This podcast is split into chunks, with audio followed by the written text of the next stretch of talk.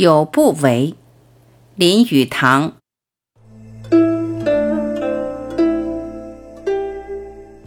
照中国文人的习惯，往往要择一个诗意的名称做他的斋名。我也为我的斋提了一个，叫“有不为斋”。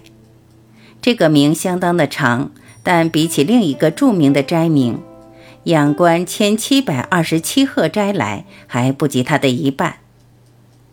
直接引起我的这个斋名的是一个一八九八年时的维新党人康有为。既是有为，那么另一方面一定有有不为。当然，一切相反的东西本质上都是相同的。在基本上，康有为与我也十分相符。虽然我们的所论很不一样，因为我们有了一句孟子的智言，说“唯有不为者，是有所为”。我这个斋名还有一个好处，便是它有中国的文雅，它有“我无能为，我无所为，我乃无能为者”等等，因此它是完全可以等列在其他的文雅名称中的，如养鱼斋与古鱼炉或藏桌山房，这也许在大陆商场四楼等等。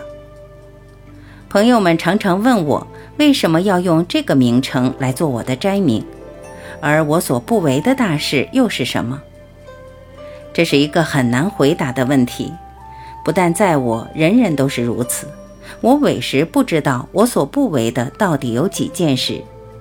直到有人第一次向我提出这个问题，而我现在便在打字机前一一想起来。我本觉得我的这些不为是应该求上帝的宽恕的。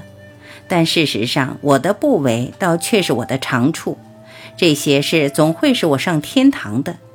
且看吧，我不请人题字，我始终背不出来总理遗嘱，在三分钟静默的时候也止不住东想西想。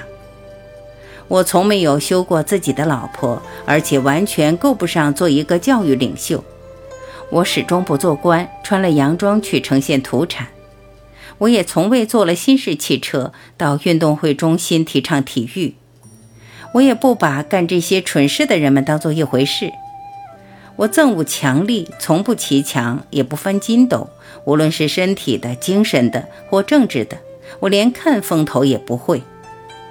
我始终没有写过一行讨好权贵或博得他们欢心的文字，我也不能发一张迎合人们心思的宣言。我从未说过一句讨好人的话，我连这个意思也没有。我不今天说月亮是方的，一个礼拜之后又说它是圆的，因为我的记性很不错。我从不调戏少女，所以也并不把她们看作祸水。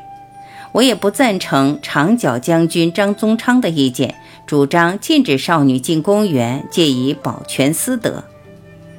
我从未不劳而获而拿过人家一个钱。我始终喜欢革命，但绝不喜欢革命家。我从不享福或泰然自满。我的镜子里照自己的脸时，总不能不有一种逐渐而来的惭愧。我从未打过或骂过我的仆人，叫他们把我当做一个大好佬。我的仆人也不称赞我会赚大钱。他们对于我的钱的来源总是知道的。我从不受我仆人的堂而皇之的敲诈，因为我不给他们有这一种实在的感觉，以为向我敲诈便正是以人之道还治其人之身。我从不把关于我自己的文章送到报馆里去，也不叫我的书记带我做这种事。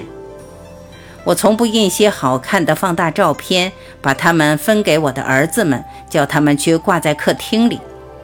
我从不临阵脱逃、装腔骗人。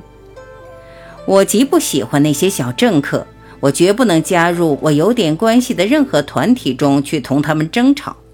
我对他们总是避恐不及的，因为我讨厌他们的那副嘴脸。我在谈论我祖国的政治时，绝不冷漠无关，即使乖巧。我也从不装的饱学，道他人之短，以及自夸自大。我从不拍拍人家的肩膀，装的慈善家的神气，以及在福伦社中受选举。我喜欢福伦社，也正如我喜欢青年会一样。我从来没有救济过什么城市里的少女或乡下姑娘，我从不感到犯罪。我觉得我差不多是一个不比大家差的好人。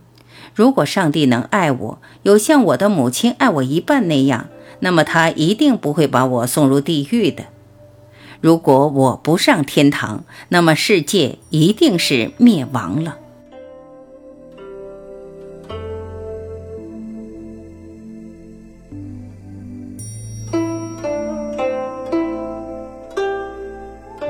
感谢聆听，我是晚琪，再会。